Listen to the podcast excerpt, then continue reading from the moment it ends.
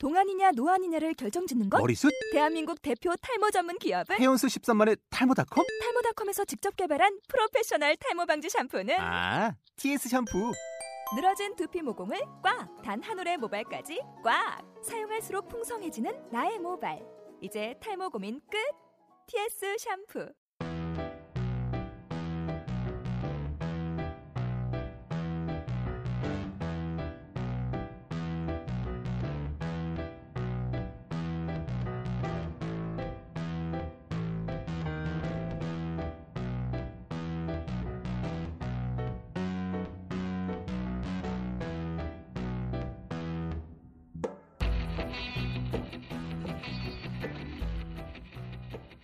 자, 이번 주에도 돌아왔습니다. 비전문가들이 이야기하는 영화의 또 다른 시선, 우리만의 감상조였단 금요일은 백 수다다.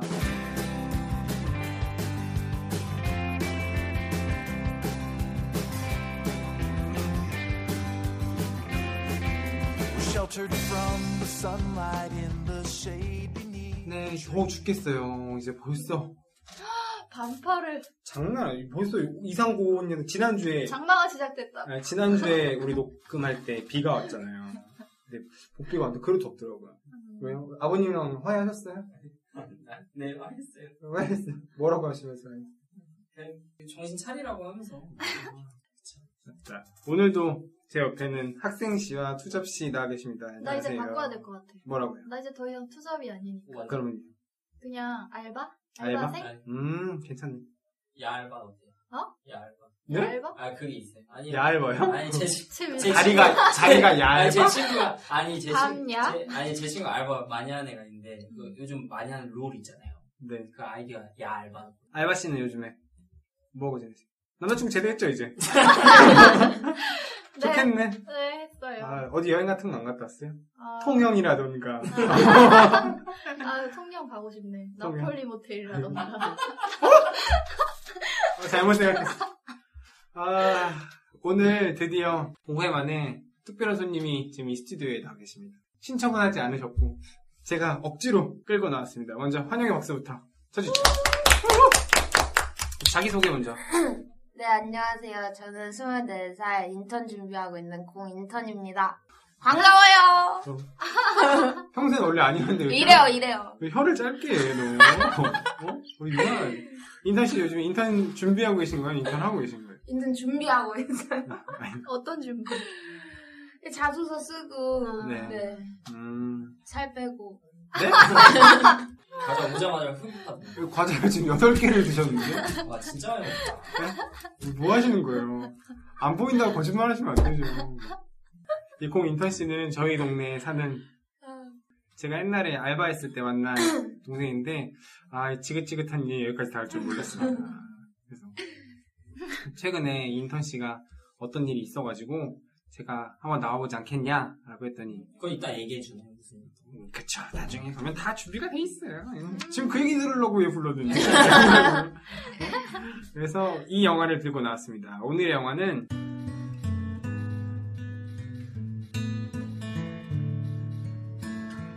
기억은 지워져도 사랑은 지워지지 않는 본격 뉴런 공격 SF 로맨스 영화 이터널 선샤인입니다. 이터널 선샤인, 영원한 햇살? 네, 맞습니다. 뭐 일단 학생 씨가 준비해왔으니까 일단 뭐 준비한 거 아니고 뭐 하는 건데요. 아, 무슨 지금 공책에 다 적어놓고 상식처럼 얘기하려고. 아, 이게 할 수 없죠. 일단 감독은 미셸 공드리. 미셸 공드리. 남자죠. 네, 프랑스 감독인데 수면의 과학, 도쿄, 또 저번에 그 레오카락스 감독 한 것처럼 그 옴니버스식의 연출을 맡았고, 그린 호넷이라는 이런 작품에서 했고, 그 주연은 짐 캐리, 조의 여우로 나오는 뭐 말을 할 필요가 없죠. 범앤 너머에서부터 뭐 마스크, 에이스 벤츄라, 브루스 올마이티, 굉장히 많은 트루먼 쇼, 마스크 다 보셨죠, 웬만한 거. 그쵸, 짐 캐리 나온 건 다 본 거 같아요. 짐 캐리는 뭐 예스맨도 있어. 그만해. 카퍼 씨와 펭귄. 펭귄네들. 나도 뭐 하나 할 거야. 그다음에 이제 클레멘타인 역을 맡은 케이트 원슬렛. 윈슬렛. 네. 아, 다르죠. 윈슬렛. 이제 타이타닉에서 그 성대모사 있잖아요. 잭. 이거 있잖아요. 네네. 갑자기 걔 떠올라서. 그거랑 로맨틱 홀리데이. 그 다음에는. 로맨틱 홀리데이가 그건가?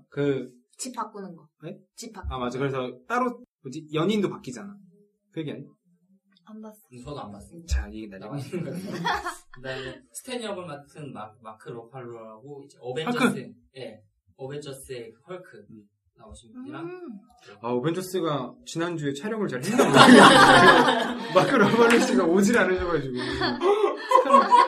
지난주에 스칼렛 요한스 씨가 결국 진짜 안 오셨대요. 커스틴 더스트, 스파이더맨. 네, 맞아요. 네, 스파이더맨에서 거꾸로. 뭐가 거꾸로예요? 거꾸로 이제 스파이더맨이 내려와가지고 같이 뽀뽀한 장면. 아, 이렇게 설명을 해줘야지. 꼭 거꾸로 내려왔다면 어떻게 알아? 제가 혼자 했으면은 이렇게 디테일하게 했을 텐데 같이 하는 거니까 이렇게 제가 그래. 엄마 띄우면 옆에서 네, 알겠습니다. 이렇게 나온 영화. 이제 말 편하겠다. 인턴이 네. 이 영화를 고른 이유에 대해서 먼저 한숨 한번 크게 쉬고. 그러니까 이 여자 주인공의 성격이 저랑 좀 많이 닮은 것 같더라고요. 성격이? 외모 빼고. 아, 외모는 조금 다른데. 조금? 좀, 아, 그래, 조금 네, 달라요. 조금. 많이 다른데. 아니, 조금 달라. 서양, 동양 이렇게 조금. 성격이 이제 좀 자기 주관대로 하고 싶어 하는 게 있고 되게 천방지축? 이런 느낌이 좀 강하더라고요. 그리고 그에 반면에 그 짐 캐리는 좀 다른 역할을 맡았던 것보다는 굉장히 차분하고 네 그런 느낌 쏨맥이지 여기 처음에 네 굉장히 그런 게 뭔가 저의 그거랑 비슷한 것 같아서 고르게 되었습니다. 이 그거에 대한 이야기는 뒤쪽 가서 네. 자세하게 한번 파헤쳐보는 시간을 갖도록 하고 네. 이 영화의 줄거리를 우리 이름 바꾸신 알바씨가 얘기해 주시죠. 일단 짐 캐리 역을 맡은 조엘이랑 그다음에 케이트 윈슬렛, 클레멘타인이라고. 클레멘 뭐야? 클레멘타인인데 기니까 그냥 클렘 이제 두 연인 관계인데 일단 남자 조엘은 되게 평범하고 어떻게 보면은 약간 찌질하다고 해야 되나? 그렇게까지 말할 수 있는. 그런 남자. 되게 소심하고. 남자. 반면에 클램은 굉장히 전방지축이고 자기 멋대로 하고. 저돌적이고 적극적이고 그런 여성. 어떻게 보면 되게 극과 극인 두 사람인데 둘이 만나서 사랑을 하죠. 사랑을 하는데 뭔가 아무래도 성격이 너무 확연히 차이가 나다 보니까 그런 성격 문제로 이제 다투다가 그게 점점 쌓이다 보니까 조엘이 라쿠나라는 그 회사에 찾아가죠. 기억을 없애주는. 그 기억을 없애는 과정에서 이제 점점점 더 그녀에 대한 사랑을 좀 더 느끼게 된다고 해야 되나? 결국. 조엘이 클레멘타인이랑 연애를 하다가 클레멘타인이 먼저 기억을 지워요. 네. 어떻게 헤어졌나봐요. 기억을 지우는데 조엘이 복수심에 붙어갖고 나도 지워. 아, 클레멘타인이 먼저 지우고. 네. 먼저 지우고. 네. 거기서 그게 결정적인 게 그거 아니에요? 일하고 있는 그 서점인가? 네, 맞아요. 거기 찾아갔는데 모르는 남자랑 뽀뽀하니까. 그래서 조엘이 열받아서 기억을 지워요. 알고 보니까 기억을 지우면 지울수록 클램이 너무 사랑스러운 거야. 없애지 말라고 하다가 결국은 다 없어지죠. 그러다가 결국은 다시 만나는 2004년 개봉했을 거예요. 맞습니다. 재밌게 봤어요. 이거 상도 되게 많이 받았었는데 제30회 세턴 어워즈 최우수 SF 영화상. SF예요, 이게. 네, SF, 이거 SF 로맨스라고 나와요. 아, 진짜요? 아카데미 시상식 각본상, 뭐, 편집상, 런던 비평가 협회상, 뭐, 작가 조합상, 뭐, 엄청난 상을. 이게, 맞죠. 케이트 윈슬릿이 자기 했던 영화 중에서 제일 인상 깊고 제일 좋았던 연기가 이 영화. 잘 맞는 역할 같았어.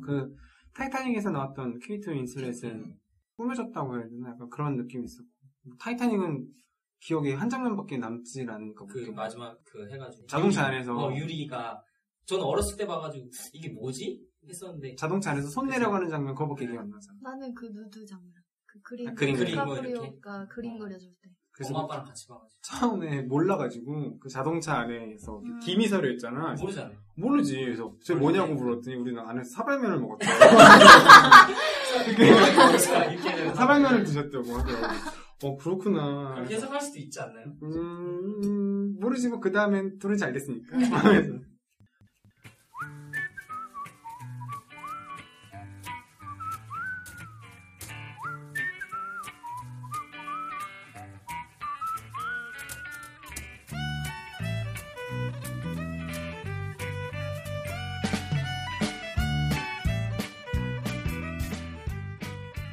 영화 초반으로 들어가면은 짐 케이가 한 역할인 조엘이 평범한 회사에 다니고 있어요. 눈을 뜨면서 이불을 발로 차면서 눈을 뜨잖아요. 알 수 없이 갑자기 그런 걸 하지 않는 사람인데 일탈하고 싶어가지고 몽크우드 진짜 갑자기 몬타우크 그래 몬타우크 해변으로 가는 기차를 타요. 머리가 파란색인 클레멘타인 케이트 윈슬렛을 만나요. 조엘은 너무 승맥이어가지고 저 여자가 날 좋아할까, 뭐 저 여자한테 말 붙일 수 있을까 이런 고민이 많았는데 클레멘타인은 이제 와서 적극적으로 얘기도 하고 뭐 이런저런 얘기하다가 둘이서 언 찰스강을 보고 싶다고 클램이 얘기를 해서 조엘이 같이 보러 간 다음에 클램이 조엘네 집 가도 되냐고 물어보는데 어 괜찮다. 거기서 누군가 한 남자가 창문을 두드리면서 이야기가 시작이 되죠. 똑똑똑 두드리면서 여긴 어떻게 하냐, 괜찮니? 그래서 영화가 시작이 되죠. 처음에 봤을 때 클레멘타인 클램이 너무 귀여웠어. 귀여웠다고요? 응, 귀엽지 않았어요? 막 와서 말 붙이고 와서 막 전화번호 손등에 적어주고. 근데 그게 외국이라서 가능한 우리나라에서라면은 좀 불가능하지 않았을까? 불가능. 그러니까 여기에도 지금 쑥맥이 하나 있잖아. 어디? 여기 있잖아요. 학생 씨가 굉장히 쑥맥이에요. 모르지. 여자친구 하긴 그것 같으면 모르지만 아니 주위에서 얘기를 많이 들어봤는데 무슨 젊은 애들 호박 같은 데 많이 간다 그러잖아. 근데 가만히 앉아있는데. 아니, 저도 춤을 춰요. 왜 앉아있어? 앉아있어요. 섞이기 싫은 거야, 그들고. 아니, 뭘 해야 돼? 일어서면 깨니까. 네가 하는 거. 네가 잘하는 거. 어? 인턴도 좋아하잖아. 아닙니다. 클럽 좋아하잖아. 근데 저는 클럽처럼 할 수 있을 것 같아요. 이거 사람 성격인데, 이 여자가? 이러지 않았어요. 되게, 적극적이고. 서양식 사고방식을. 네, 제가. 확실히 미국에 유학 다녀오셔가지고. 네, 유학까지는 아니고요. 네. 교환학생입니다. 네. 거기서 외국인 남자친구 만났었잖아요. 네, 맞습니다. 흑인 아니었어요? 라이언 씨가 좋아해줘가지고. 브라이언 맥락. 아, 브라운 라이언. 브라운 브레스요? 아니요. 어떻게 봤어요? 뭘요? 첫 장면에서. 아, 첫 장면. 나는 그 처음에 이제 몬타크 가서 그 무슨 커피숍 같은데 저 이제 조엘은 앉아가지고 자기 일기장 꺼내서 막 이렇게 끄적끄적 거리고 클램은 책 꺼내서 이렇게 책 읽다가 둘이 이렇게 서로 이렇게 반대편에 앉았죠. 이렇게 막 이렇게 서로 하다가 이렇게 가끔씩 이렇게 눈이 마주치잖아. 클램은 그냥 이렇게 보는데 조엘은 굉장히 머쓱해하면서 막 이렇게 눈을 피하면서 약간 막 이렇게 하고 그러니까 그게 되게 귀여워 보였고 그리고 나는 그 중에 대사가 너무 제일 좋았던 게 조엘이 그렇게 혼자 그냥 나레이션으로 나오는데 누군가가 나한테 관심을 보이면 어째서 사랑하지 않고는 못 배기는 걸까 맞아 그러니까 누군가가 나한테 관심 티끌만큼이라도 관심을 보이면 내가 그 사람을 사랑하지 않고 못 배기는 걸까라는 그 대사가 너무 와닿았어. 클레미 되게 사랑스럽지 않았어? 보통 나는 이제 남자 입장에서 보면 먼저 다가와주면 되게 좋지. 되게 좋고 그 찰스강 갔을 때 그 포스터가 원래 그거잖아. 찰스강에서 조엘이랑 클레미랑 둘이 누워있는데 그 위쪽에 둘이 누워있고 위쪽에 이렇게 금이가 있어. 이렇게. 그래서 보면서 아 이게 좀 안 되는 이야기인가 라고 처음에 생각을 했죠. 이런 걸 보라고 영화에서. 전 그런 거 안 보고 야 알바 이런 거 하지 말고 전 더 디테일한 걸 봤죠. 영화를 시작하고 18분이나 돼서야 영화의 이터널 선샤인이라는 그 꿈꾸가 그 울면서 차 운전하고 가다가 이제 이터널 선샤인이 나오죠. 네 그걸 뜬 건데 그래서 막 그랬죠. 저는 원래 처음에 영화 시작할 때 오프닝이라든지 이런 첫 장면 되게 중요하게 생각하는데 너무 긴 거예요 이 텀이. 그래서 맞아. 아 그래 제목이 그렇게 뒤에 나왔어? 네, 네. 그렇게 뒤에 나왔어. 어, 그래? 네. 어쩐지. 진짜 그 얘기 방금 한 거야. 그래서 나도 미안해. 그걸 까먹고 있다가 원래 항상 이렇게 그게 딱 나온 제목이 딱 나오는데 그게 안 나오니까는 그걸 그냥 아예 잊고 있다가 갑자기 딱 나와서 아 이제부터 시작이구나 이렇게 딱 생각이 들었어. 그런 얘기일 수도 있어요. 그럼 왜 18분 뒤에 나왔을까? 제가 봤을 때는 그전 얘기다. 이렇게 뭐. 아, 분절시켜주는 거구나. 분절시켜주는 그런. 어떡해. 영화 보는 눈이 늘었어. 그런 거 있잖아요. 아니, 이제 여자 보는 눈만 늘었는데. 제 드라마 많이 보잖아요. 한국 드라마 같은 경우에는. 기왕호요? 옛날부터 기왕호라든지 뭐. 뿌리 깊은 나무라든지. 뿌리 깊은 나무라든지. 불멸의 이순신이. 옛날에는 안 그랬고, 옛날에는 안 그랬는데, 그 전 화 얘기를 안 해줬어요. 옛날 한국 드라마에서. 근데 맞아. 제가 어렸을 때는 미국, 네, 요즘은 해주는데. 맞아. 프리즌 브레이크도. 프리비어슬리. 프리즌 브레이크. 히어로즈 막 이런 거. 미국 영화들은 그렇게 항상 하더라고요. 일본 드라마든지. 이런 장치를. 지난 이야기. 네네. 이런 영화를 장치에 설정을 해서 만든 거죠. 오, 대단한데? 영화 좀 봤구나. 공부 좀 했는데? 역시 서당계 3년이면 풍화를. 팟캐스트 5회차 만에. 저번주에 제가 너무 사불퍼가지고. 굉장히. 저번주에 아빠랑 싸워서 그래요. 아, 맞아. 자, 인턴은 어떻게 봤어요? 처음에. 저는 영화를 볼 때 좀 청각적인 거에 좀 그걸 많이 하는데 첫 장면에서 그 배경음악이 굉장히 좋았어요.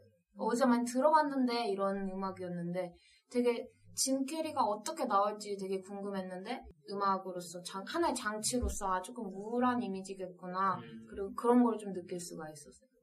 넘어가면서 그 너무 생뚱맞잖아. 남자가 조엘의 차를 두드려. 패트릭. 패트릭. 걔 그 사람 거기에 나왔지. 반지의 제왕. 맞아요. 잘생긴 거. 뭐지? 호빗. 그러니까 호빗인데 팔 큰 사람? 아니 키 작은 애인데 주인공이잖아. 이거 반지가 프로도 프로도. 아니 그거만 하나만 하면 두 개 모르는구나. 그거.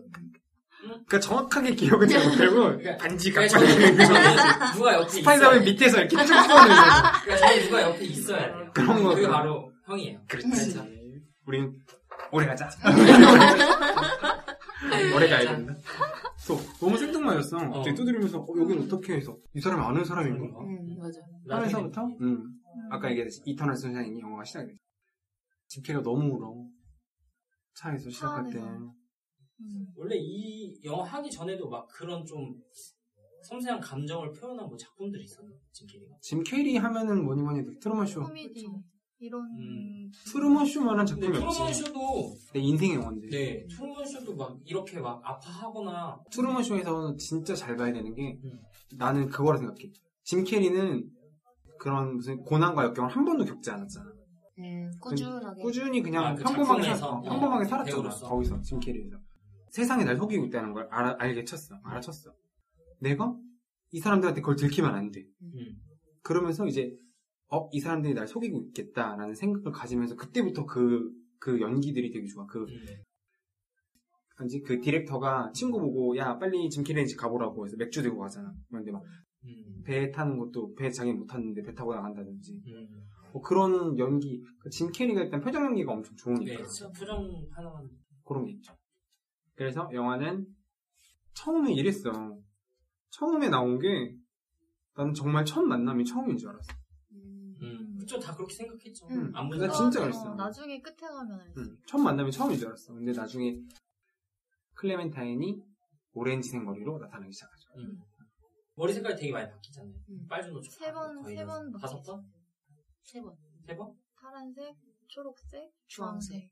아니면. 아까 얘기했던 라쿠나사에서 그것도 라쿠나사에서 홍보 전단을 준 것도 아니고 어떻게 그냥 우편물에 섞여 있다가 옆에 있던 친구가 쓱 줘. 카드를 한 장을 발견하죠. 클레멘타인 씨에게서 조엘 씨를 지었으니 얘기를 하지 마시고 이걸 얘기하고 찾아갑니다. 거기서 일이 발생하죠. 저 같으면 되게 깜짝 놀랐을 것 같아요. 그렇게 사랑하는 사이였는데 갑자기 모르는 사람 취급을 하고. 네. 뭔가 처음에 연기를 하고 있다 생각을 했겠지. 그쵸? 네, 그랬을 것 같아요. 부정했을 거예요. 그 앞에서 뽀뽀를 해버리니. 근데 그 배우 뽀뽀한 사람 얼굴도 안 나오고 그냥 대충 이런 실내만. 뒷모습. 그것도 되게 좀 디테일해. 그거에 배신감을 받아가지고 그 파마하는 기계 같은 거 보니. 나 그 장면이 너무 찾아가잖아, 박사님한테. 네. 박사님 찾아갔는데, 그러면 집에 있는 물건 다 들고 오라고. 먼저 남녀가 헤어지면은 짐 정리부터 하잖아. 그쵸. 선물 받으잖아. 진짜? 난 안 버리는데. 나도 근데 안 버리는 타입. 저는 버린 적이 없어, 잘. 근데 들어보니까 그렇게 많이 하잖아. 너 옛날에 사귀었던 애랑 헤어졌을 때는? 저는 근데 그때는 너무 어렸을 때여서. 그건 이제 나중에 네. 얘기하도록 하고. 아우, 그래. 영화 얘기로 다시 돌아와서. 그래서 결국은 조엘도 똑같이 지우려고 하죠. 그치. 기분이 어땠을까? 가슴이 아팠겠지. 근데 좀 충동적으로 그랬을 거라고 생각해요. 아, 얘가 나를 지웠다고? 그럼 나도 너 지울 거야. 이렇게. 성격 나오는데요? 아니, 그랬을 것 같아요. 오랫동안 좋아했고 막 그렇게 사랑을 나눴던 사이인데 그러니까 배신감? 예. 근데 그건 또 그런 것 같아요. 아, 왜 그래요?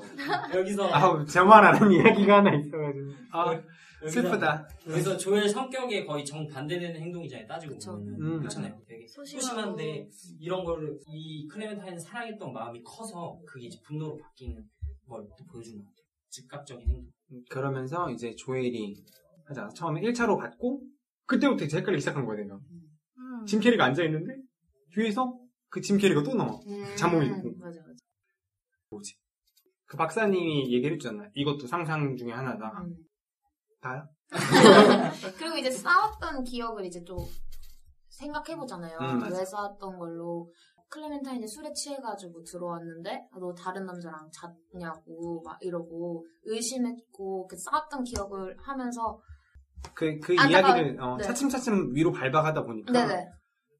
나쁜 기억보다는 좋은 기억들이 있었던 거지. 그렇죠. 근데 거기서도 그러지 않아요? 오래된 아니, 최근 기억부터 지우니까 기억, 그렇게 지운다고 얘기를 해주잖아요. 조엘도 하지 말라고 소리치고 막 그 영상이 너무 멋있었어. 나 저도요. 기억 삭제 장면. 책장에 책이 다다다다닥 사라지는 장면. 집도 무너지고. 사라진 장면이라든지 아니면 3m짜리. 네? 아니요, 말씀하세요. 그 무슨 판넬이 쫙쫙 없어진다든지 뭐 그런 불 꺼지고 그 불 꺼지고 늘 헤드라이트 하나만 이렇게 손전등 같은 거 하나에만 짐 캐리가 나오잖아. 근데 그게 보니까 나중에 뒤쪽 보니까 조엘이 그 몬타우크에 있는 어느 집에 가서 이 집 오늘부터 우리 집이라고 했는데 거기서 이제 헤드라이트로 비추고 있으니까 아 저때 얘기구나 해서 이제 영화를 보고 나서 알았지. 내 얘기만 듣고 있어. 얘기를 해 얘들아. 들으니까 재밌네요. 영화를 읽어주는 사람이 아니라 영화를 소개해주는 같이 영화를 얘기를 해야지. 그래서 주로 창피했었던 어렸을 때 뭐 기억이라든지 뭐 그런 기억들에 이제 숨기기 시작합니다. 맞습니다. 근데 도망가려고 해도 자꾸 그 하워즈 그 사람이 다시 찾아내고 하잖아요. 러팔로? 네. 그래가지고 어떻게 해서든 지우려고 그 사람은 하는데 어떻게 해서든 자기는 우리 도망치자 이렇게 하잖아요. 클레멘타인이랑 우리 지금 일로 가보자 이러잖아요. 어디로 가야지 얘네들이 우리 못 찾을까 이러면서 되게 간절함이 되게 생생하게 느껴졌어요. 기억 삭제해 나가면서 어린 시절로 해서부터 뭐 이렇게 보여주는 건데 그게 되게 퀄리티 있게 표현한 것 같아요. 사람이 상식적으로 생각을 해보면 우리나라에서나 외국 영화에서 뭐 이런 소재로 영화를 시작했는데 뭐 삭제 장면, 기억 삭제 장면을 영화 자체에 넣는다는 것 자체가 살아왔던 걸 다시 보여주는 거니까 이 조엘에 대한 것들이 좀 더 이해가 하게 되고 이런 것들을 보여주는 장면이 되게 퀄리티입니다. 그래서 이 기억 삭제 장면을 다 보고 나면 이제 조엘이 왜 저랬나 라고 알 수가 있지. 기억에 남는 장면 같은 거 나는 두 개가 있는데 하나는 박사님이 늘 나와서 설명을 해주잖아. 꼭 사람들 얼굴이 일그러져 있는 거 없어. 눈, 코, 입 기억이 안 나. 다 그랬는데 클레멘타인만 딱 한 번만 그러고 다 도망가면서 다 클레멘타인 얼굴만 정상이지. 그거랑 짐 캐리가 식탁 밑에 숨는 장면이 있어요. 애기? 애기인데 짐 캐리 모습으로 애기 됐다가 짐 캐리 됐다가 커졌다가 막 애기 됐다가 짐 캐리 됐다가 냉장고에서 막 뭐 꺼내려고 하는 참 어떻게 저런 생각을 했을까라고. 근데 나는 그 장면 보면서 수면의 과학이랑 되게 약간 어울렸댔어. 그 되게 독특하죠. 솔직히 말하면 주방이 되게 이뻤던 것 같아. 솔직히 말해서 약간 아일랜드 키친 같으면서 약간 재밌었던 것 같아. 저는 그 500일의 썸머랑 똑같은 것 같아요. 이 자체가 권태기로 인해서 어찌됐든 처음 여기도 나오잖아요. 처음 머리 색깔이 그러니까 맨 마지막 장면을 빌어서 얘기 말씀을 드리면은 뭐 머리 색깔이 마음에 안 들었다 테이프 해가지고 이렇게 나오는 장면 있잖아요. 맨 마지막 500일에 썬 거랑 똑같은 얘기를 하는 것 같아요. 처음에는 좋았던 감정이라든지 뭐 코를 파는 거라든지 뭐 밥 먹는 자세도 마음에 들었었는데 역시 사람이 시간이 가면 갈수록 사랑이란 것도 권태기가 오는구나. 영화 자체가 비슷하더라고요. 그런 점에서. 사랑이 영원하다고들 얘기하는데 누가? 난 안 믿지. 그러니까 그런 거를 되게 현실적으로. 사랑은 영원하다고 믿어? 저는 아니요. 저는 그렇게 안 믿어요. 운명은 믿는데 그건 아니에요. 아직 운명적인 상대를 못 만났고. 그렇죠. 사랑은 영원한 것 같아? 아니요, 영원하지 않는데 영원하려고 서로 노력하니까 영원할 수 있을 거라고 생각해요. 맞추니까 서로. 네. 그리고 그 기억 지울 때 클레멘타인은 왜 그런지를 몰라 하잖아요. 조엘만 계속 빨리 와, 빨리 와 이렇게 하는데 그걸 보면서 그런 느낌일 것 같았어요. 저도 되게 안 좋은 그런 일이 있으면 자고 일어나면 그게 아니었겠지 이런 생각을 하잖아요. 왠지 현실 도피라지. 네, 현실 도피 이런 생각을 했을 것 같아요. 그래서 감정이입이 더 많이 잘 됐던 것 같아요. 에이, 감정이입은 다른 걸로 잘 됐지 뭐. 아니요. 그 장면이 되게 그랬어요. 라쿠나사 가고 싶었던 거 아니에요? 아니요. 이 라쿠나사가 라틴어로 잃어버린 조각? 맞아요. 그런 뜻이라고 하더라고. 나도 가고 싶었던 적이 있었어. 라쿠나사요? 응. 왜요? 또 조엘이 클레멘타인에 있지 않기 위해서 그런 얘기죠. 근데 중간에 반전이 한번 나오잖아. 그 박사와 그 박사 조수 커스틴 더스트 뭐야? 네? 커스틴 더스트 그 이야기가 한번 나오잖아. 그거 되게 웃겨요. 생각보면 그 거기서 그거잖아요. 둘이서 이제 감정에서 근데 거부하긴 하는 거잖아요. 그 박사가 아니지 옷을 벗겼는데 옷? 나 이거 뽀뽀하고 나서 네. 그래서 그 근데 부인이 오잖아요. 그때 마크 러팔로가 네. 정적을 울리잖아. 일부러 울리니까 여기구나. 옷을 이렇게 벗겼으니까 처음에는 뭐 저런 관계가 있을 수도 있으니까 이렇게 했는데 그런 건 많이 다루니까 거기서 아내가 하는 말이 대박이잖아. 저도요. 거기서 너 가져 원래 네 거였으니까 불쌍한 아가씨 원래 네 거였으니까 그때부터 이제 그 조수가 자기도 눈치를 챈 거지. 나도 혹시 지웠냐 다시 찾아가서 박사의 테이프를 찾으러 가죠. 다시 들어보고 그때 이제 테이프를 돌려줄 거라고 생각을 했어. 테이프를 돌려주겠구나. 그러지 않았어. 왜냐면 자기도 보니까 자기도 기억을 지웠던 걸 모르잖아. 그랬는데도 다시 이 사람한테 돌아갔어. 여러분들도 이거를 아무리 들여도 다시 돌아가게 될 것이다 라고 해서 다 들였다고 생각을 하죠. 되게 무서운 거죠. 끌리는 건 어쩔 수 없는 거죠. 그러니까 그치. 결론은 그거죠. 영화 자체 결론. 벌써 끝나게? 내가 얘기할 줄 알고 그 뒤에 바로 얘기하려고 했어. 얘기해봐.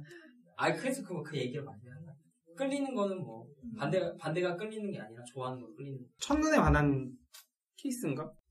이 영화가 처음에 시작을 그렇게 하잖아. 아무것도 모르고 다 봤으니까. 그러면 이거는 과연 첫눈에 끌린 케이스인가? 첫눈에 끌린다기보다는 그거보다는 엄마 어렸을 때 막 그런 얘기 하시잖아요. 너는 나중에 커서 교회 다니는 여자를 만나야 된다고. 어떻게 하는 여자를 만나야 된다는 이런 학생분 어머니가 하시는 얘기. 네, 저희 엄마가 저한테 하신 말씀. 기왕 보시면 그러니까 이게 계속 세뇌시킨다 그러는 거죠. 그러니까 저도 이렇게 세뇌를 당하다가 길을 지나다니가 모임에서 그 여자를 만났는데 엄마가 말씀하신 대로 그런 이상한 게 그런 거랑 똑같은 것 같아요. 세뇌 당해서 따지고 보면 끝에 보면 세뇌 당해서 그 여자를 만난 거잖아요. 거기서 만나자고 하자고 하는 거니까 몬탁에서 만나자고. 그런 거 나는 그렇게 봤는데 나는. 어차피 이 안에서 클레멘타인이 조엘한테 한 얘기도 어차피 조엘이 한 얘기잖아. 그쵸. 그치. 또 안에는 자아가. 조엘이 얘기를 한 거니까 아무래도 그 몬타우크에서 처음 만났던 장면을 못 있었던 것 같아. 그러니까 그 몬타우크 해발에서 만나자. 왜냐면 그 전에 애인이 동거하는 사람이 있었잖아. 맞아요. 나오미. 2년? 그 몬타우크에서 처음에 그 녹색 머리하고 나와서 치킨 뺏어 먹고. 그때 말하잖아요. 그래서 우린 이제 어떻게 해야 되지 하니까 조엘이 즐겨야지라고 말하고. 맞아. 그때 너무 슬펐어. 즐겨야지. 네, 저도요. 때. 갑자기 집안에 파도가 몰려들어. 촤악. 근데 점점 조엘이 잠겨 파도에.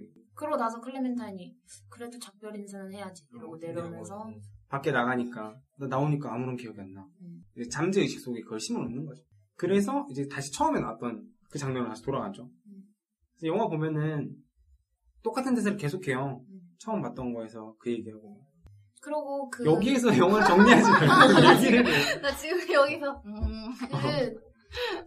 그 회사 기억을 지워주는 회사 같이 일했던 애 이름 뭐죠? 반지의 제왕. 패트릭.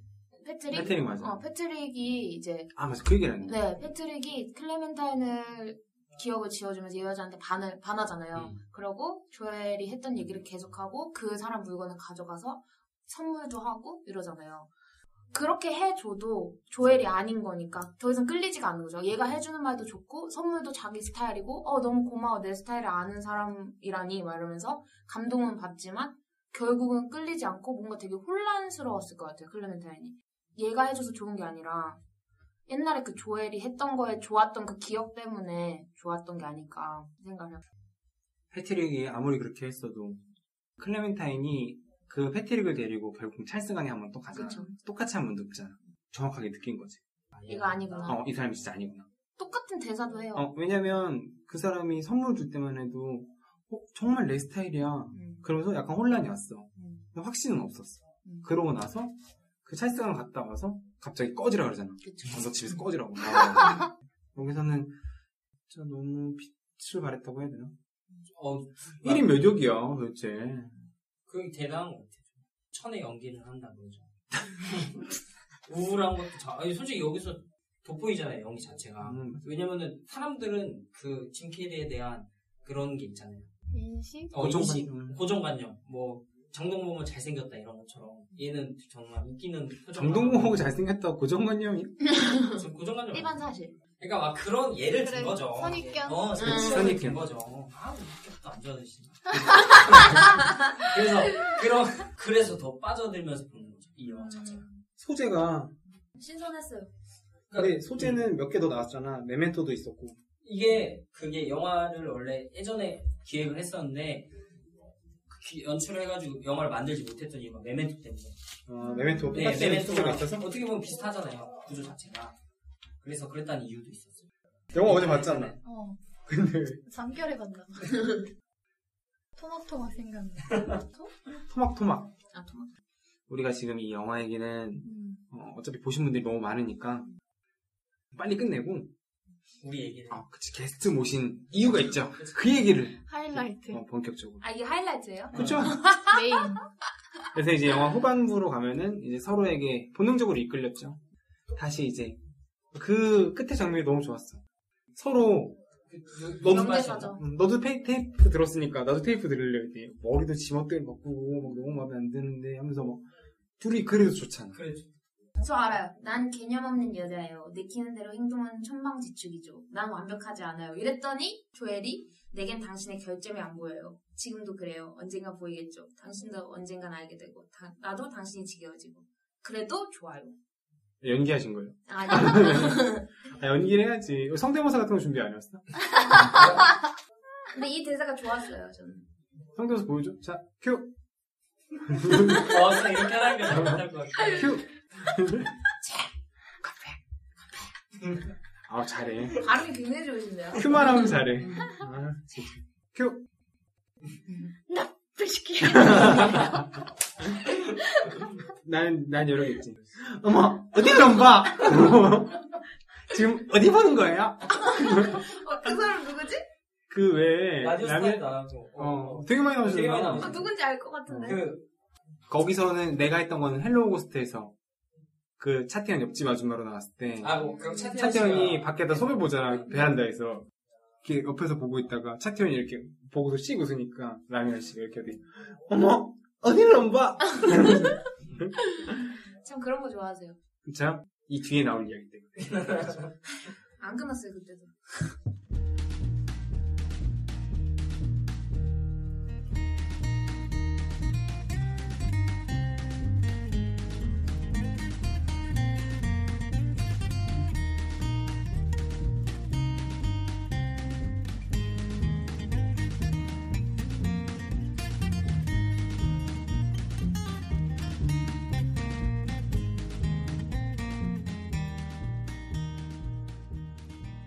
혹시 이 영화를 볼 때 포인트 영화에 이거는 꼭 봤으면 좋겠다.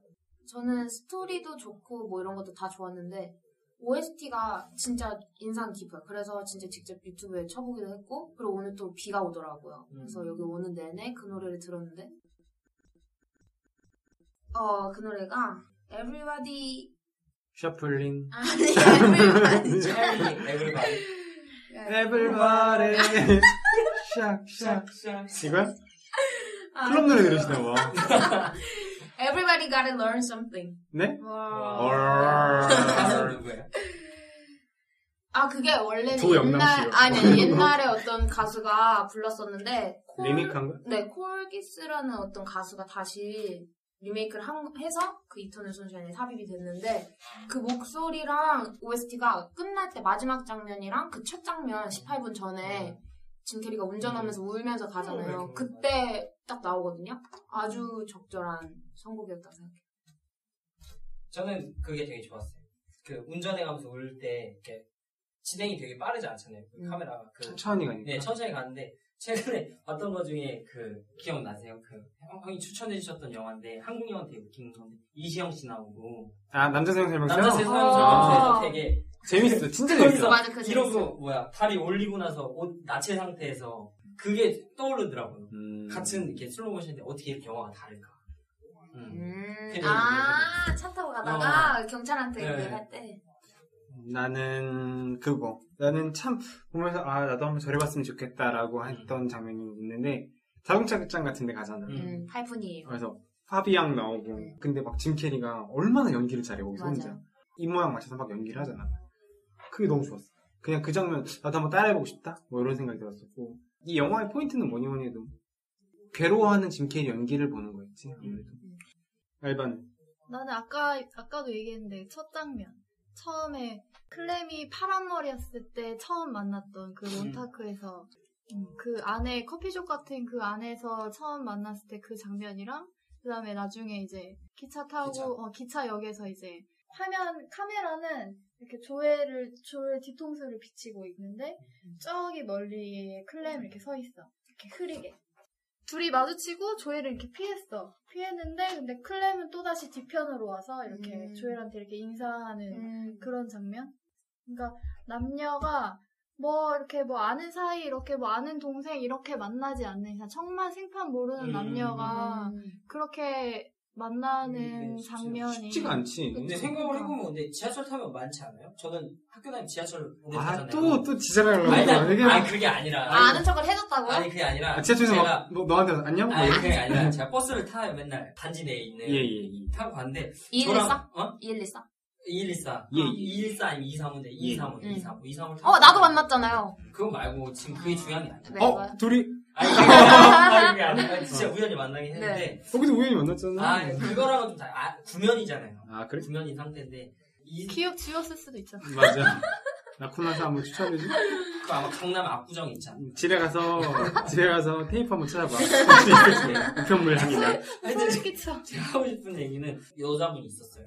너한테? 되게 신기했던 게 아침에 만나고, 저녁에 제가 그때 알바하고 늦게 딱, 거기서 또 같이 탄 거예요. 아침에도 만나고 저녁에도 만나고. 그날 만나고 그 다음날 아침에 또 만난 거예요. 인사했어야지. 근데 인사를 했어야 되는데 못했지. 숙맥이니까 뭐 어떻게 말을 해야 될지도 모르겠고 뭐 안녕하세요. 그래서 마음에 들었어? 마음에 들었죠. 들었으니까 지금 얘기하는 거였지. 저 220동 살아요. 막 이렇게 말할 수는 없잖아요. 처음에. 되게 숙기가 없으니까. 그러니까 그걸 어떻게 얘기해야 될지 모르겠어. 찾아오라고 말하면? 그건 아니지. 뭘 또 말하면 찾아와 또. 집에 엄마 아빠 없어. 넌 말을 집 앞 칫솔 갖고 오래.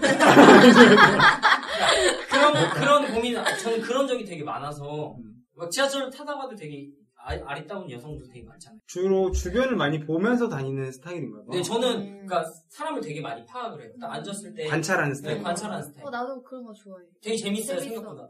사람들 상상하지 않아. 저 사람은 무슨 직업일까? 맞아. 그런 것도 상상하고, 그렇게 하죠. 주로 형사들이 그러죠. 근데 되게 재밌어요. 그냥 혼자 상상하는 게 되게. 보통 셜록이 그러지 않아? 저 여자는 저 사람의 단추가 없는 거 보니 부인은 없군 뭐 이런 이런 거 있잖아.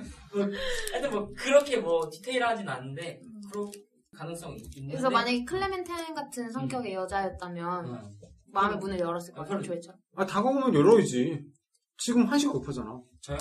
그렇게 급하긴 한데 고프진 않나요? 뭐가 고파요? 좀 배가 고파요. 사랑이?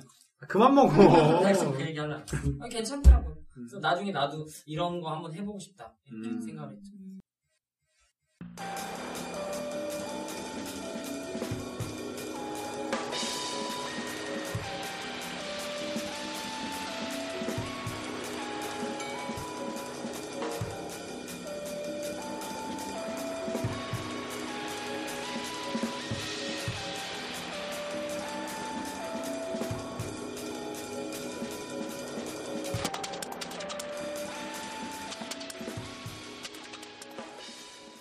드디어 네. 메인 메인이에요. 이 이야기를 이 영화를 고를 수밖에 없는 운입니다. 이거 이 이야기를 하기 전에 일단 우리가 각 사랑에 아파본 적이 있다거나 에이 없을 리가 없지. 그랬던 얘기 한번 해볼까? 네, 저는 중학교 2학년 처음 사귀었던 게 아니요 처음 사귄 거는 중학교 1학년 때 초등학교 때 사귀었죠. 처음 사귄 그때 사귀었어? 네, 중학교 때 성숙했네. 우리 때는 되게 성숙했던. 그냥 사귄 게 아니잖아. 맞아. 사랑이면 사귄 아, 사랑이었어요? 초등학교 때? 초등학교 사랑이었어? 네, 사랑이었어. 야, 너 웃기지 마. 그러니까 제가. 초등학교 때 무슨 사랑? 초등학교 때는 양호 선생님을 좋아하는 게 사랑이고. 제가 초등학교 6학년 때 좋아했던 여자, 사귄 애가 있었는데, 제가 중학교 때 운동했다고 했잖아요. 1년 동안. 네, 축구했었었는데, 1년 하다가 그만두긴 했었는데, 그때 막 동계훈련 같은 걸 가요. 그럼 연락을 못 하잖아요. 아, 그만 먹어. 아, 지금 중요한 얘기하고. 아, 너 지금 사람 얘기하는데도 너무한 거 아니냐? 우리 둘은 굉장한 사랑을 한 사이였어요. 초등학교 때였지만. 어디까지 갔어? 그러니까 그때는 정신적 사랑이었어요. 아니, 그러니까 초등학생인데, 네. 원래 초등학생의 가장 큰 사랑의 잣대는 네. 얘를 데리고 어디까지 갔냐가 중요한 거 아니야? 초등학교 얘를 데리고 어딜 가요? 어딜 가요? 아니, 너 초등학교 때 얘를 데리고 백화점을 갔다거나 무슨 생각을 하는 거야? 백화점을 왜 가요, 형님? 무슨 생각을 하는 거야? 아니, 얘랑 데이트를 해야 되잖아. 근데 학교에만 놀 수가 없잖아. 그때는 걔가 굉장히 무슨 생각을 하는 거야 너희들. 그때는 걔가 굉장히 내가 설마 초등학생 데리고 어디까지 갔어라고 할 게 있냐? 아니 그게 아니죠. 그게 또 화를 내신다. 애들이 잘못 오해하는 거 같아서. 그러니까 그럴 때는 그냥 되게 정신적인 사랑이 기억이 많이 남아서 그러니까 연락을 자주 못하냐 운동하니까 그래서 좀 안 좋게 헤어지긴 했었는데 근데 그거고 제가 제일 가슴 아팠던 거는 중학교 때였는데. 걔는 되게 공부를 잘하는 애였어요. 근데 저는 중학교 때 공부를 굉장히 잘하지 않는 스타일이고 운동했으니까 그러니까 그만두고 나서 그 전학간 중학교에서 만났어. 걔는 전교 5등인가? 그 정도 했었고 저는 그냥 전교에 들면 다행? 뭐 이런 거? 아니죠. 그냥 조용히 다니면 다행 이런 애였는데 제가 기태였다니까. 조용히 기태였다니까. 그래서 제가 적극적으로 그 아이도 기억나는 게 편의점 있었어요. 중학교 앞에 거기서 이제 벽 이렇게 위로 붙인 다음에 사귈래요. 너가? 네, 제가 어렸을 때는 그랬어요. 강단이 있네. 네, 강단이 있었는데 지금은 아니지만.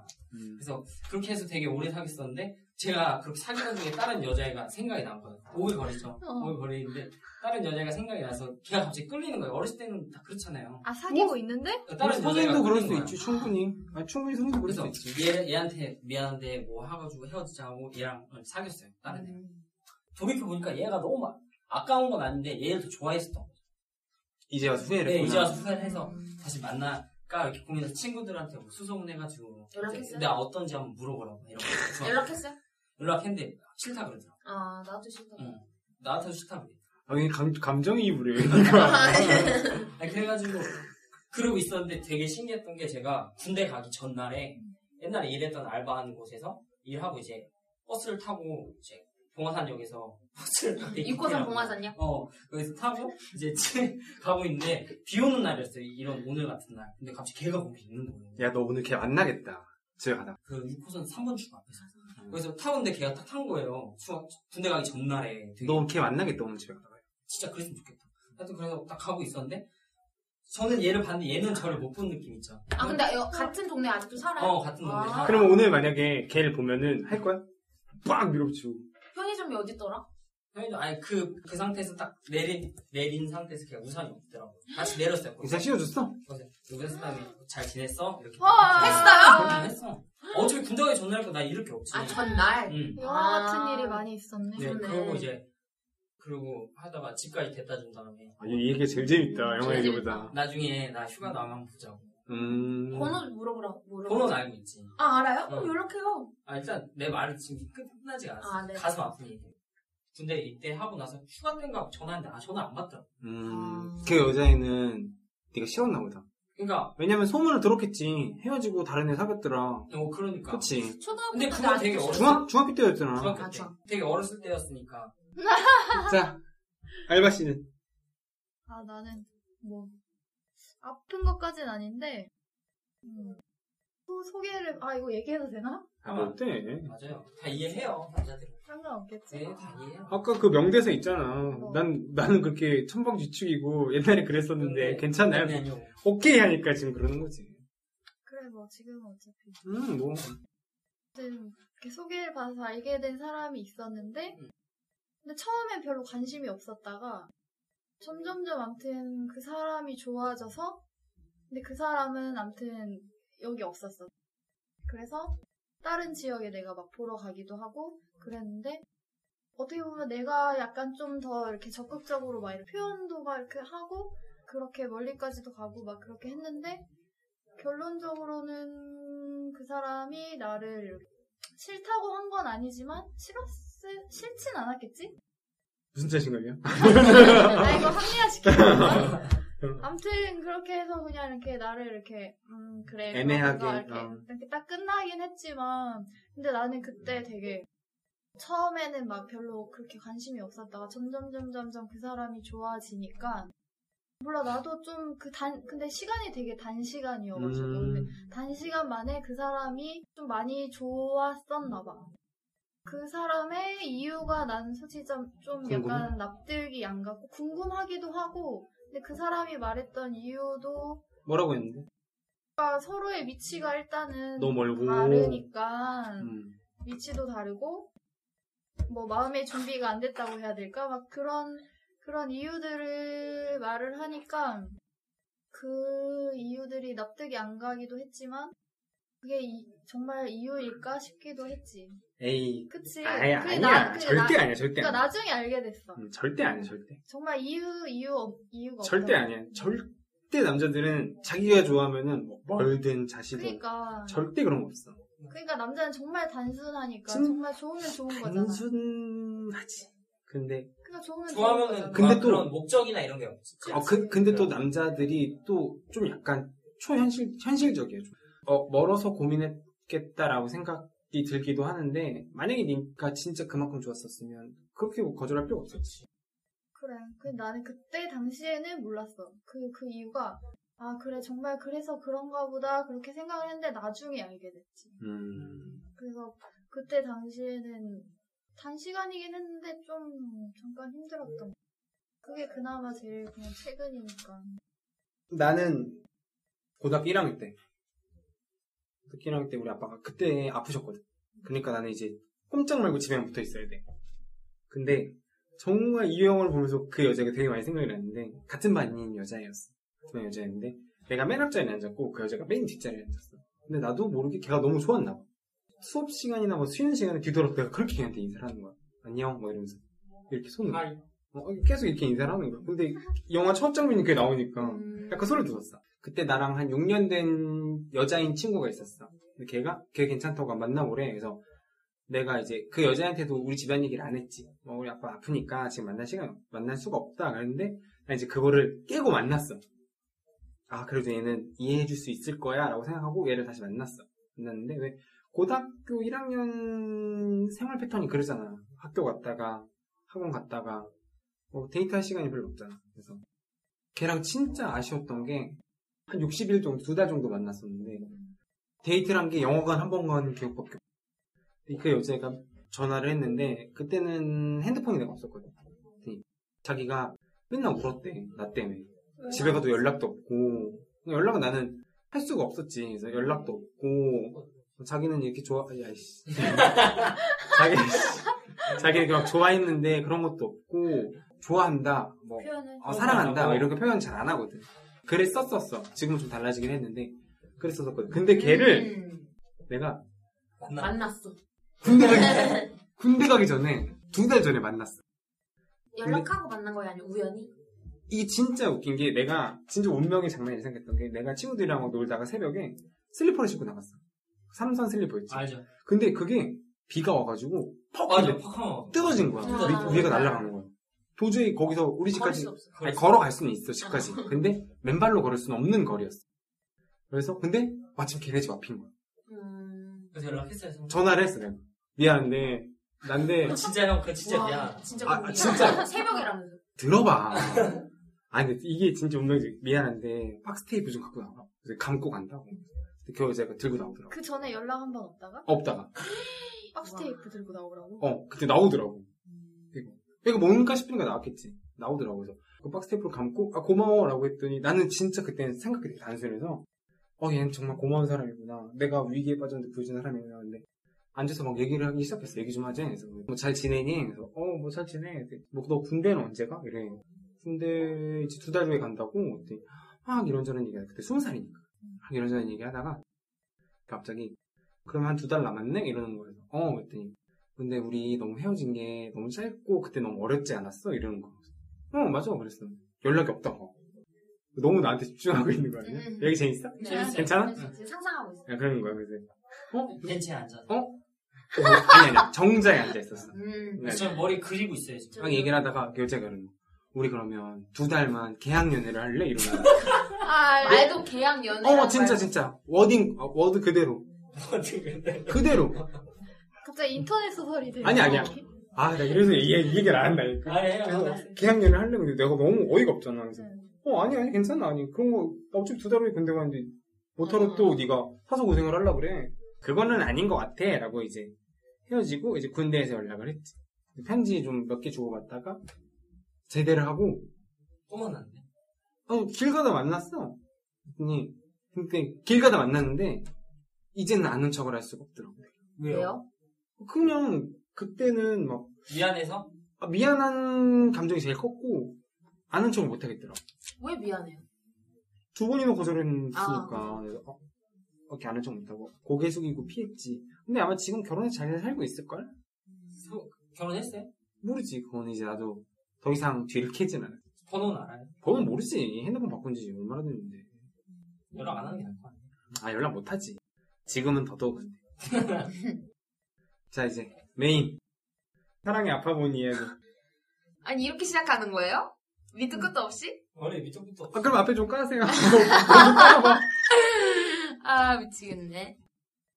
어느 날 나한테 전화가 왔어. 형이 해줬어. 응? 전화가 왔어. 그래서 취직도 안 되고 그런 건 줄 알고 힘들대. 무슨 일이냐 했더니 아이고 이놈의 이 집에 가 그냥 뒤로 그냥 아유.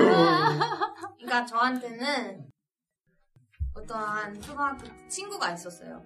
한 친구였는데 그때 되게 우리 말대로 성숙했어요. 항상 집이 비던 친구가 있는데 걔네 집에서 이제 항상 모여서 놀았는데 거기서 이제 삼각관계가 된 거예요. 그래서 초등학생끼리? 네. 그 A라는 남자애가 있었는데 한 명은 A를 좋아하는 애가 있었고 A가 좋아하는 애가 있었어요. A가 좋아하는 애가 저였어요. 그래서 이제 너 어떻게 할 거냐, 너 결론을 내라 이랬는데 남자애가 말을 안 하니까 먼저 집에 간 거예요. 그래서 걔를 쫓아 나가더라고요. 너도 기분이 상했지? 난 걔가 날 좋아하는 거 난 별로 관심 없으니까. 학생 말대로 삔또가 상했지. 삔또 상해서 그냥 가만히 있다가 그렇게 삔또 많이 안 상했어요. 그냥 가만히 있다가 나도 집에 갈게 이러고 나왔어요. 삔또가 뭐야? 근데 밑에서 A가 기다리고 있더라고요. A가 남자야? 네, A가 남자예요. 남자애가 기다리고 있더라고요. 그래서 여기서 뭐야? 이러니까 너 기다렸대요. 그래서 그래? 나 집에 갈 건데 걔가 집에 데려다 준대요. 근데 그날 또 비가 왔어요. 비가 와서 비가 문제네. 걔가 입고 있던 옷을 상의를 벗어 외투를 벗어서 이렇게 같이 요즘 초등학생들 90년생 초등학생들은 다 그러신가 봐. 네, 좀 성숙했나 봐요 그때. 우리 때는 그냥 저쪽에서 멀리서 뻘쭘하게 야 너 그렇다 멀리서 이랬는데 데려다주고 드라마를 찍네. 아파트 단지가 있었는데 아파트 단지 이제 나 갈게 이러는데 걔가 야 이러더라고요. 그래서 왜 이럴까? 난 걔보다 네가 더 좋아 이러더라고요. 초등학생이? 네, 초등학생이. 그래서 그러고 걔가 근데 언니가 좀 멀리 사는 애였어요 원래. 그러다가 서울에 잠깐 아버지 사업 때문에 왔다가 다시 이제 지방으로 내려가야 되는 상황이었는데 걔가 이제 간 거예요. 그리고 한창 유행했던 SNS가 버디버디라는 게 있었잖아요. 그래서 버디버디로 어느 날 우연히 들어갔는데 걔가 연락처 접속해 있어서 연락처를 알게 되고, 그렇게 먼 지방에 살았으니까 연락은 그냥 이렇게 핸드폰이나 이런 SNS로 했는데 그 지방에 제가 가게 됐어요. 부산이에요. 최근에? 아니. 어렸을 때 20살? 21살? 이제 가게 됐어요. 최근 아니야? 초등학교 때 2년을 이제 계속 이제 그렇게 된 거죠. 그러니까 계속 연락하다가. 아, 그 중간에는 한 번도 못 본 거죠. 연락은 뭐 수능 잘 봐라, 뭐 이런 얘기하고.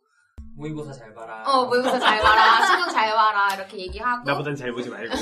그리고 이제 부산에 제가 친구랑 놀러 가게 됐는데 걔를 만나게 된 거예요. 초등학교 때 그대로. 근데 멋있어졌어? 그대로인 거예요. 그대로고 되게 어색하면서 되게 어색한 감정이 있는데도 되게 반가웠어. 좋았어요. 왜냐면, 근데 너는 초등학교 때 그 애를 좋아하지 않았지? 근데 좋아해 주니까 여자가 그렇잖아요. 내가 좋아하는 사람이 있고 나를 좋아해 주면 한 번 보여. 목에 마음이 가게 되잖아요. 아, 이게 보이는 라디오였어야 돼요. 광대가 터지겠네.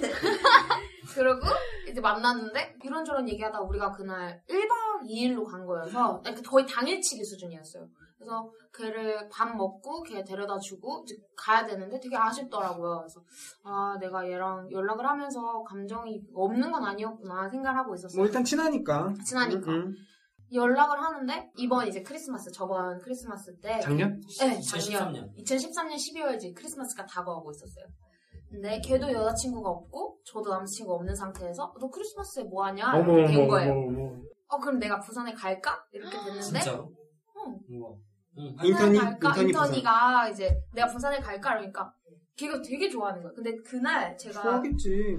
기말고사 그 레포트 과제를 해야 되는데 그것도 밀려가지고 다음 날까지인데 그날 이제 새벽 12시 정도에 전화를 시작했는데 끊기가 싫은 거예요. 지금 빨리 이걸 해서 빨리 9시 수업이니까 그걸 빨리 해서 내야 되는데 전화 끊기가 싫은 거예요. 그래서 야, 네가 끊어. 이걸로 해서 끊어 시작해서 또 2시간. 야, 네가 끊어. 또 2시간. 그래서 밤을 거의 샜어요. 그건 거의 사귀기 직전에 하는 거 아니야? 그러니까 사귀는 사이도 아닌데 얘랑 지금 내가 뭐 하는 거지라는 생각이 되게 많이 들었어요. 근데 끊기가 싫은 감정이라는 게 되게 좋으니까 끊기 싫은 거잖아요. 아니 무슨 신세계 보듯 바라보고 있어. 신기하네. 댁은 안 그러셨어?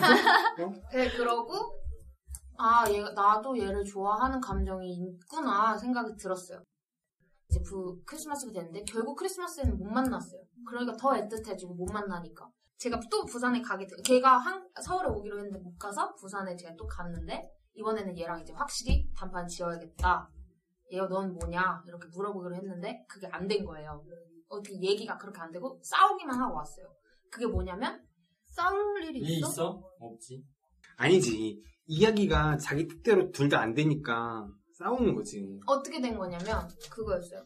그 남자애는 나를 떠보려고 아, 나 요즘 잘 돼가는 여자가 있는데 이렇게 네 언니도 난데 난 그거 나라고 생각을 하다가도 아, 다른 애가 있나 이렇게 생각을 한 거예요. 원래 남자들 그렇게 하잖아요. 아, 그렇게 얘기를 했어? 저한테 그렇게 얘기를 했어요. 왜냐면 나는 확신이 없는 상태에서 그런 얘기를 들으니까 아, 이제 얘가 나 뭐 하자는 건가 계속 그렇게 그러고 표정 관리가 안 되고 걔한테 표현을 더 못 하겠는 거예요. 그걸 또 하려고 하는 거예요. 그럼 안 되지. 그럼 안 되죠. 난 안 그래요, 누나. 확신을 나한테 줬으면 내가 그렇게 해도 그냥 떠보는 거구나 생각을 했을 텐데 그러고 그런 채로 서울에 왔어요. 그리고 이제 애매모호한 관계로 남고 서울에 왔는데 걔가 이제 서울에 온 거예요. 3월 14일. 얼마 안 됐네. 저번 달? 이번 달. 네. 와서 굉장히 따끈따끈한데? 와서 아, 나는 뭐 해야지, 어디 가야지? 진짜 솔직하게 말하면 제가 그때 과외비가 안 들어와가지고 돈이 없는 상황이어서 걔한테 그거 좋아하는 사람이 있으면 모두 사주고 싶고 모두 사주고 싶고 여자 남자를 떠나서 해주고 싶으니까 알바를 했어요. 단기알. 걔 오기 전날까지 단기 알바하고 이제 돈을 받고 아, 얘 맛있는 거 뭐 사줘야지 이러고 걔랑 첫날에는 되게 재밌게 놀았어요. 이제 그런 얘기가 나왔어. 우리 너랑 무슨 사이냐 뭐 이런 얘기가 나왔는데 또 그러는 거야. 아, 우리는 멀어서 그렇다. 남자 현실적이네. 되게 현실적이고 그 말을 하는 거예요.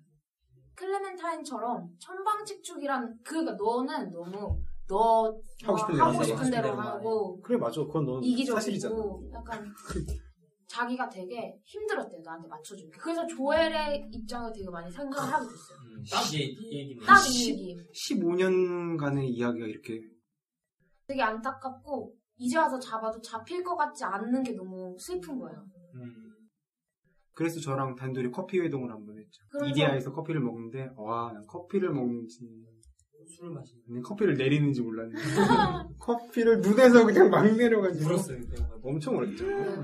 울기도 울었는데 아 그만큼 좋아했으니까 당연히 울지. 그 친구가 그 말을 하더라고요. 미안하다는 말밖에 할 수가 없대요. 자기가 지금 안 되니까.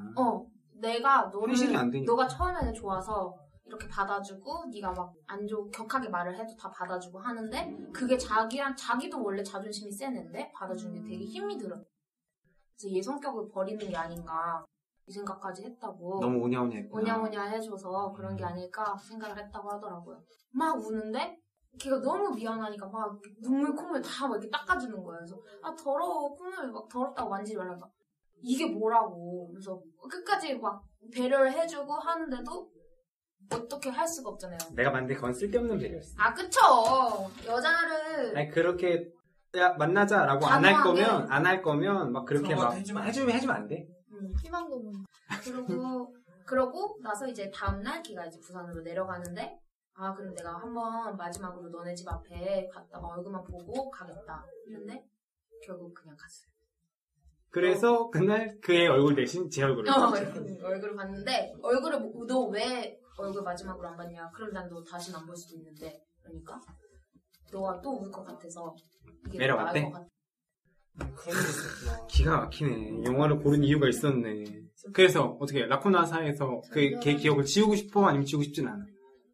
이게 지우고 싶지가 않아요. 얘도 너무 길어. 얘도 마음이 아직 있구만. 길었고 되게 우는 거예요? 좋았어요. 아니. 되게 좋아했던 것 같아요. 근데 되게 아닌 척 하려고 했던 게 있었어요.